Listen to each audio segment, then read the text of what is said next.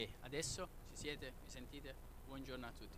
Io sono Pistacchio, pure in banca oramai Pistacchio. C'è Pistacchio? No, San Filippo, film Pistacchio però. Pure il mutuo Pistacchio, infatti non mi arriva mai la bolletta, non capisco perché.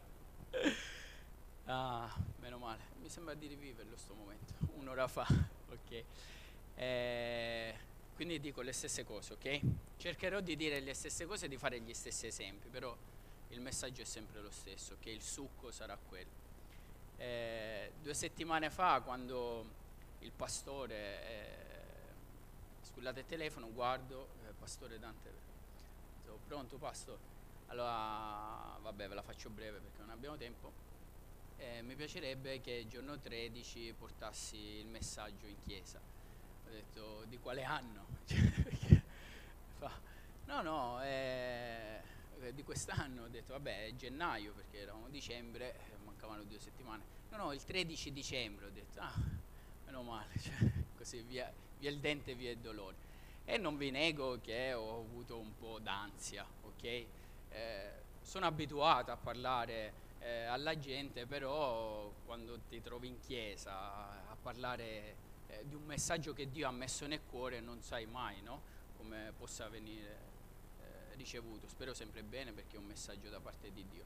E dall'altra parte quest'ansia è stata un po' eh, placata da mia moglie, no? Mia moglie, allora mi raccomando, eh? allora i congiuntivi, il condizionale, come ti vesti, non è che ti vesti a modo tuo, eh? Cioè la domenica ce l'ha diretto, ho detto, oh calmati un attimo, ancora ieri sera, ancora ieri sera, mi raccomando il vestito, ma quale vestito? Non ce l'ho il vestito, come non c'è il vestito? si è accorta che non uso il vestito, che non ho la cravatta, tante tanti nodi a pettine sono venute con, con questo messaggio.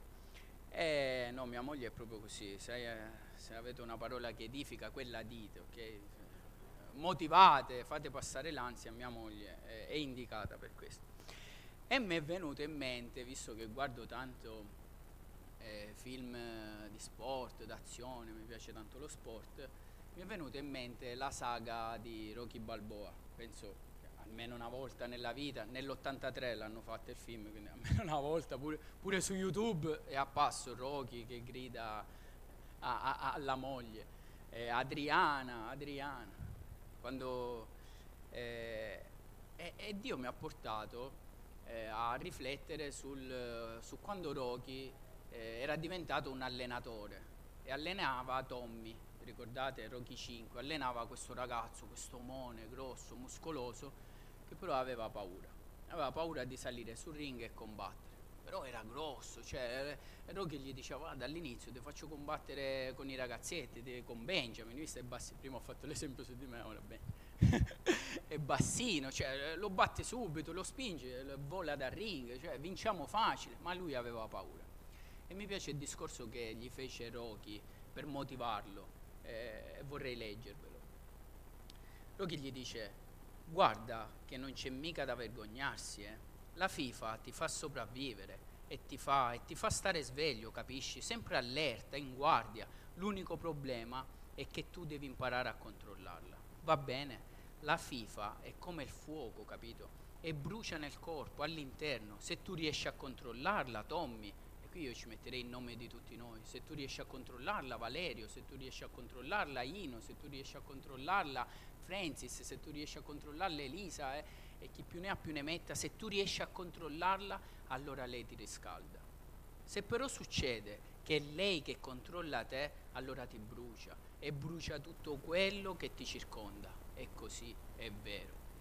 La paura è una bella sensazione se la sappiamo gestire. La paura ci fa riconoscere quali sono i nostri limiti. La paura ci tiene vivi, ci tiene svegli. Mia moglie mia moglie pensa che io non abbia paura. Mi vede sempre magari con questo carattere spumeggiante, il lavoro che faccio, pensa che io non abbia paura. Invece l'altro giorno gli ho detto che io ho tanta paura. Soprattutto ho tanta paura quando nel mio lavoro vado al lancio. Quando mi trovo ad andare al lancio, sapete quante cose mi vengono in mente? Dico, e se ora il paracadute non si apre? E se si apre male? E se non rivedrò più i bimbi? E se va qualcosa storto rimarrò sulla sedia a rotelle? E se va qualcosa storto rimarrò in un letto di ospedale in stato vegetativo.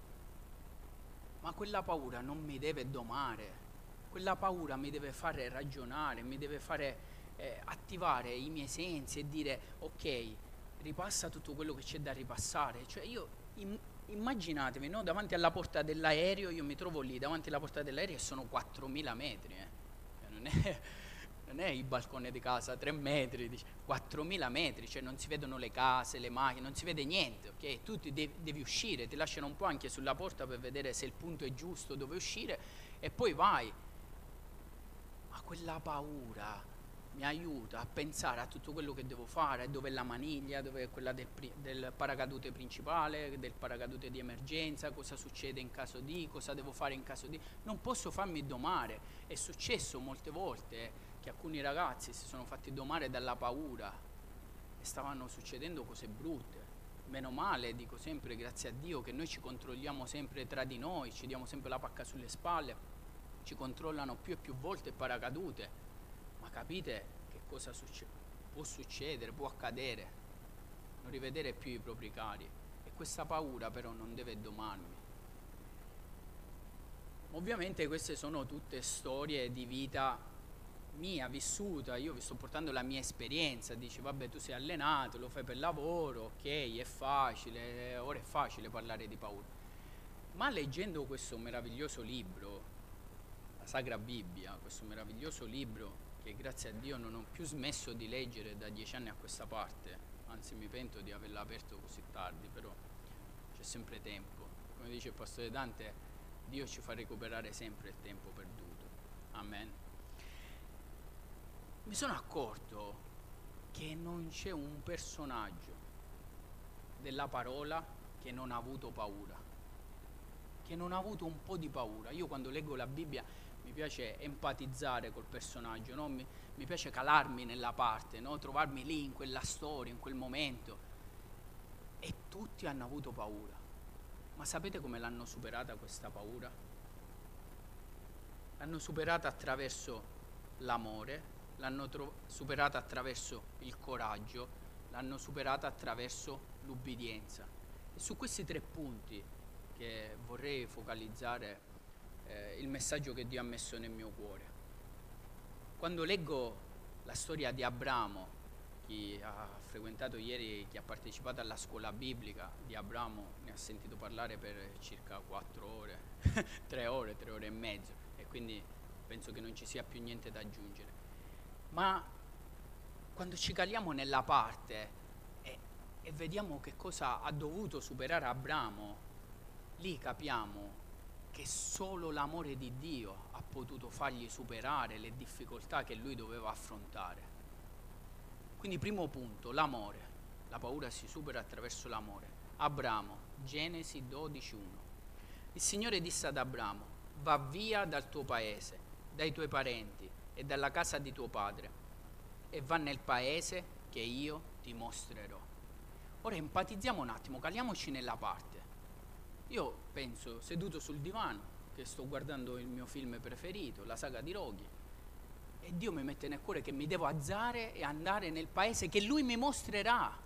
Non mi dice vai a Torino, torna in Sicilia da tuo padre, vai a Milano. No, nel paese che io ti mostrerò. Capite bene? Secondo voi Abramo non ha avuto un attimo di paura, secondo me più di un attimo di paura, ma solo l'amore per Dio gli ha potuto fare fare quel passo, solo il sapere che Dio non gli poteva eh, far bere un calice che lui non avrebbe potuto bere, solo quell'amore ha potuto trascinare Abramo dal paese in cui si trovava nel paese che Dio poi gli ha mostrato. E in Giovanni 4,18 troviamo in prima Giovanni 4:18 troviamo nell'amore non c'è paura, anzi l'amore perfetto caccia via la paura, perché chi ha paura caccia via il castigo, quindi chi ha paura non è perfetto nell'amore. Abramo era perfetto nell'amore verso il Padre e questo l'ha aiutato a superare le sue paure. Si è alzato e è andato nel paese che Dio gli ha mostrato. Punto 2. Il coraggio l'uomo che più mi piace per coraggio Dio, dico sempre ai giovani, non, non prendo come esempio Gesù quando parlo con loro perché è facile, no? Eh, poi loro mi dicono, eh, vabbè, ma lui era Dio, eh, per forza. Ok, allora prendiamo un personaggio della Bibbia, no? Allora, quando si parla di coraggio mi piace Mosè. Mosè, Mosè che si trova ad affrontare il faraone, mille scuse per affrontare questo faraone, io non so parlare, eh, io non parlo bene l'egiziano, io balbetto, io, e Dio gli trovava sempre la soluzione a queste cose. Gli ha detto Mosè, tu lo devi affrontare, punto. Ma lì, vi ricordate il passaggio? Esodo 3:10. Or dunque va, io ti mando dal faraone perché tu faccia uscire dall'Egitto il mio popolo, i figli di Israele. Ma secondo voi Mosè non ha avuto paura? Cioè non è che gli stava dicendo, io l'altro giorno ho detto a Elisa, certe volte noi, io ho paura ad andare dal sindaco di Livorno a dirgli, eh, sindaco, ma non c'è una struttura per i ragazzi che è abbandonata, la rimettiamo in sesto, facciamo qualche attività. Io ho paura di andare dal sindaco. Il sindaco, ma lei che va, mi può dire no, non lo puoi fare. Cioè, Mosè doveva andare dal faraone, non c'erano i carabinieri, non c'era la polizia, cioè gli tagliavano la testa. Eh, che... E poi lì c'era pure l'aggravante, vi ricordate la storia? In Esodo, in Esodo 2.15, quando il faraone udì il fatto, cercò di uccidere Mosè. Cioè il faraone stava cercando Mosè per ucciderlo. Questo è successo prima che Dio gli mettesse nel cuore di andare a parlare col faraone. Cercò di uccidere Mosè, ma Mosè fuggì dalla presenza del faraone e si fermò nel paese di Madian e, mise, e si mise seduto presso un pozzo. Mosè, se vi ricordate la storia, aveva ucciso l'egiziano che eh, stava, stava, picchiando l'israelita, no? E allora il faraone eh, era su tutte le furie, voleva uccidere Mosè a qualsiasi costo, ma Dio gli disse no, tu devi andare a parlare col faraone. Ma cioè, è normale una cosa del genere? Solo il coraggio che Dio poteva dare a Mosè gli ha permesso di fare quel passo, di andare dal faraone. L'amore si supera attraverso il terzo punto e la paura si supera, scusate, attraverso il terzo punto, l'ubbidienza. Quando parlo di ubbidienza non posso citare personaggi della Bibbia che non siano Gesù. Perché? Perché è un dato di fatto. Tutti i personaggi della Bibbia, nel loro piccolo, un po' disubbidienti sono stati guardiamo la storia del re Davide, guardiamo Salomone, guardiamo Mosè, guardiamo Giosuè, guardiamo Abramo, Giacobbe, eh, Giu- un po' di subbidienti sono stati e quindi quando si parla di ubbidienza perfetta dobbiamo rivolgerci per forza alla storia di Gesù, alla sua vita terrena, vero uomo. Secondo voi Gesù, da vero uomo, non conosceva quello che doveva soffrire? Ma quello che ha detto prima il pastore in Giovanni 4:34, quando disse ai discepoli, il mio cibo è fare la volontà di colui che mi ha mandato e compiere l'opera sua. Gesù sapeva che doveva compiere quell'opera. Da vero uomo sarebbe morto, ma da vero Dio per tutta l'eternità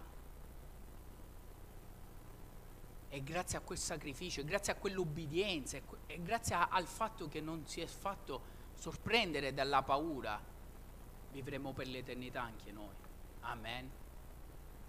Quello che diceva Rocky a, a Tommy, la paura non brucia solo te, brucia tutti gli altri, tu la devi sapere gestire.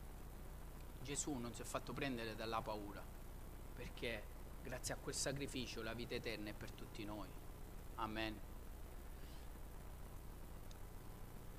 Questo periodo è un periodo particolare, tutti abbiamo paura, anch'io ho paura, ma dico sempre a Elisa, parlo direttamente con mia moglie così eh, non tiro in gioco nessuno, dico sempre a mia moglie ma non possiamo non vivere, noi dobbiamo rispettare le regole, ok?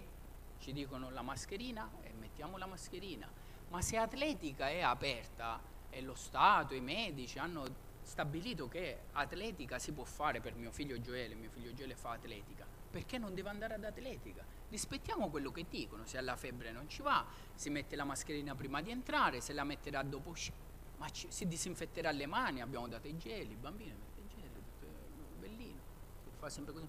Non mette le mani in bocca, ma scusa, ma se ha messo i gel, non è disinfettato, cioè, vabbè ormai casa mia è così, non toccare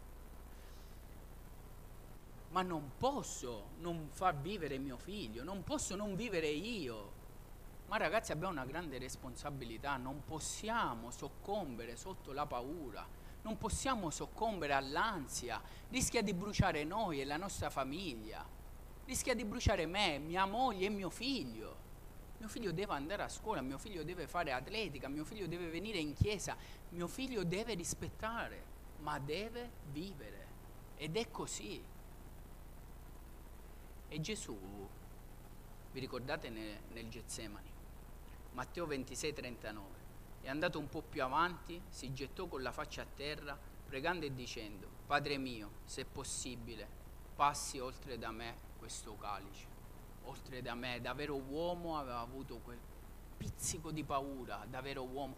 E, e lui l'aveva letto, no? lui studiava i profeti, in Isaia c'era scritto quello che doveva soffrire, no? Tutti ricordate il passaggio in Isaia 53 che doveva essere portato come l'agnello a macello, che si svuotava, che eh, fustigato. Sput- lui lo sapeva, l'ha sempre saputo in Genesi, c'è sempre stato la Trinità, c'è sempre stato, ma da vero uomo è stato un attimo titubante. Ma poi vi ricordate cosa ha detto? Non la mia volontà. Giovanni Giovanni 4:34, il mio cibo è fare la volontà di colui che mi ha mandato a compiere l'opera sua. Mentre dico queste cose mi viene sempre la pelle d'oca, perché dico come faccio ad empatizzare con una persona che veramente sta soffrendo, che ha un male, che ha, che ha perso un caro, i, i giovani che non riescono a trovare lavoro, la scuola come faccio a empatizzare con loro se io in questo momento personalmente non lo sto vivendo? Ho una paura di fare la fine di Giobbe, dico sempre, a mia moglie, di perdere tutti i figli, di, perdere, di soffrire, ma ho una paura tremenda. Ma poi la certezza è che il mio cibo è fare la volontà di colui che mi ha mandato a compiere l'opera sua. Giobbe diceva, ha detto alla moglie quando gli ha detto di rinnegare Gesù, gli ha detto ma scusa, abbiamo accettato il bene dalle mani di Dio, perché non dovremmo accettare il male? Ci dimentichiamo, dicevo l'altro giorno a Elisa, mia mo- sempre mia moglie Elisa, dice, ma è vero, è vero, vi sto raccontando un po' di storia di, di casa mia, no? che come le storie di casa di tutti, no? anch'io con mia moglie mi fa adirare, ma non mi arrabbio, arrabbiatevi, ma, adiratevi, ma non peccate, ok? Gli dicevo, ma perché la mente umana riesce a ricordarsi sempre le cose brutte? Noi dimentichiamo quello che ha fatto Dio di buono nella nostra vita, noi dimentichiamo di quando ci ha preso lì, che eravamo nel fango, ci ha tirati fuori, ce lo siamo scordati, ci scordiamo dei miracoli che Dio fa in questa chiesa. Mi viene in mente il bimbo di Faith, 12 metri di altezza, è vivo, è tra noi, viene alla scuola domenicale Ce lo scordiamo, ci ricordiamo delle cose brutte, ma perché la mente umana è così? Perché la moglie di Giobbe si è scordata del bene che Dio ha fatto nella loro vita e voleva rinnegarlo nel momento della sofferenza? Perché? Le paure si superano attraverso l'amore, attraverso il coraggio, attraverso l'ubbidienza. Stando in silenzio davanti al Signore, Esodo 14, 14 scusate mi è venuto in mente adesso, non l'ho preso, stai ai fermo davanti al Signore, stai in silenzio, l'Eterno combatterà per te, ci sono battaglie, il tema, il titolo del messaggio è Salli sul ring, ci sono battaglie che non possiamo combattere umanamente. Rocky parlava con Tommy, con un ragazzo, in maniera umana, ma ci sono battaglie che solo Dio può combattere per noi dobbiamo stare in silenzio e ascoltare la sua volontà.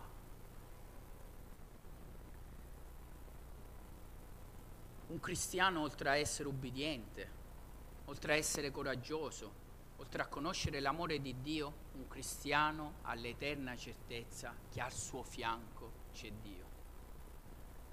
Possiamo essere coraggiosi quanto vogliamo, possiamo essere obbedienti quanto vogliamo, possiamo essere amorevoli quanto vogliamo, anche chi non crede in Dio lo è, lo sapete? Ci sono tante, non so, 300.000 religioni al mondo che predicano amore. Religioni che predicano sull'ubbidienza, religioni che predicano su coraggio. Ma noi abbiamo l'eterna certezza che abbiamo Dio al nostro fianco, reale, vivente, è al nostro fianco, ci guiderà sempre nei momenti di difficoltà, è al nostro fianco. E Re Davide l'ha ricordata Saul, quando vi ricordate, no? Quando Saul eh, voleva, eh, quando Davide si presentò davanti al re Saul e disse, ci penso io al Filisteo, ci penso io. E il re Saul ma tu sei un pastore, ma dove vai? Cioè, porti il latte, il formaggio, cioè, eh, do, almeno prendi il mio scudo, prendi la mia spada. Ascoltate che cosa gli disse Davide. Non gli disse voglio un fucile, un lanciafiamme, un bazooka, arma... No, sentite che cosa gli disse. Davide rispose a Saul, prima Samuele 17, 34, 37. Davide rispose a Saul, il tuo servo pascolava il gregge di suo padre e talvolta veniva un leone o un orso a portar via una pecora dal gregge. Allora gli correvo dietro, lo colpivo, gli strappavo dalle fauci la preda e se quello mi si rivoltava contro lo afferravo per le mascelle, lo ferivo e lo ammazzavo. Sì, il tuo servo ha ucciso il leone e l'orso. E io dico sempre, ma questa è una favola o è una storia vera? No, perché se è una favola, raga, eh, cioè, veniamo la domenica, ascoltiamo Cuore Puro, Victor che lo fa benissimo e poi torniamo a casa e finisce tutto. Se è narrativa, ancora peggio, se è un romanzo, ma questa è una storia vera, è storia vera, è parola di Dio. Questo combatteva contro l'orso e il leone. Questo, continua, questo incirconciso filisteo sarà come uno di quelli perché ha coperto di vergogna le schiere del Dio vivente. Lui sapeva che c'era Dio che avrebbe combattuto con lui. Sì, lui doveva tirare la pietra, lui doveva scagliarla, ma c'era Dio che quella pietra l'avrebbe guidata dove doveva andare. Il passo noi lo dobbiamo fare, io dall'aereo mi devo lanciare, ma io so che tutto quello che posso fare nelle mie capacità è limitato alla volontà di Dio. È Dio che sa come andrà a finire per terra. Io devo fare il mio e il mio è controllare se il paracadute è allacciato bene, se la maniglia è messa a posto, se l'emergenza è messa a posto, se è tutto eh, nella regola. Ma poi è nella volontà di Dio che io arrivi per terra e torni a casa da mia moglie. Non c'entro più, non, non, non posso combattere queste cose. Umanamente è impossibile combattere queste cose. E Davide con questa certezza che andò davanti a Filisteo. Davide soggiunse, il Signore che mi liberò dalla zampa del leone e dalla zampa dell'orso mi liberà anche dalla mano del Filisteo. Il Signore, non io, non le mie capacità, il Signore. Saulo disse a Davide, va e il Signore sia con te. Non so quanto Saulo ci stava credendo in quel momento. Il Signore sia con te.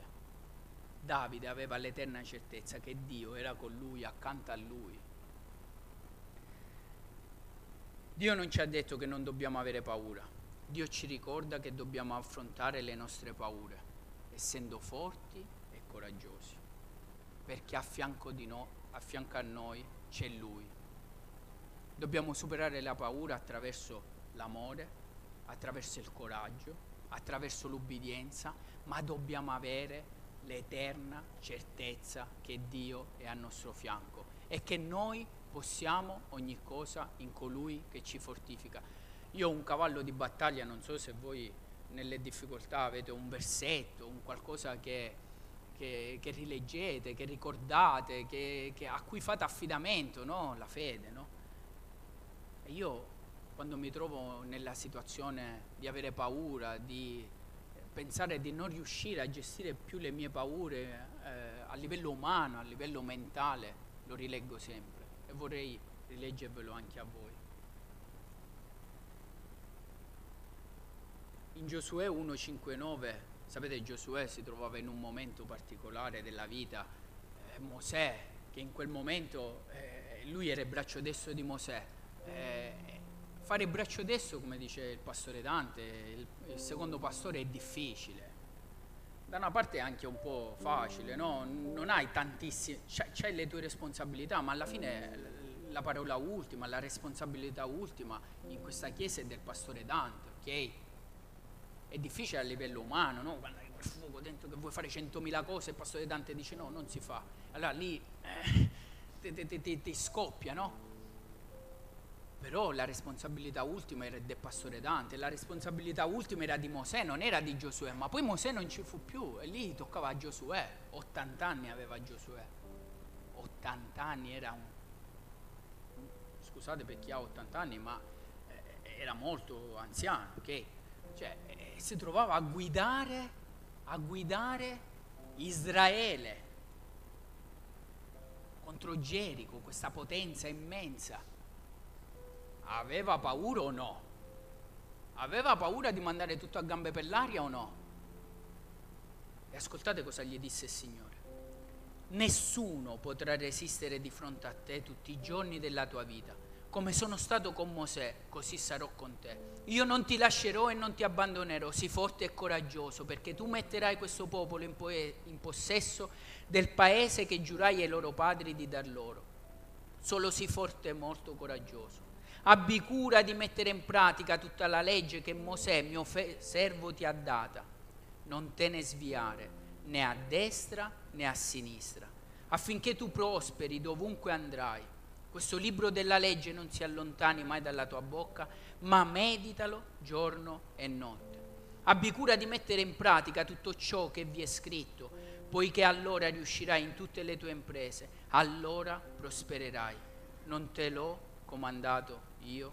Sii forte e coraggioso, non ti spaventare, non ti sgomentare, perché il Signore, il tuo Dio, sarà con te ovunque andrai abbiamo l'eterna certezza che ovunque andiamo, ovunque dove noi metteremo i nostri piedi, lì c'è il Signore. Dio vi benedica.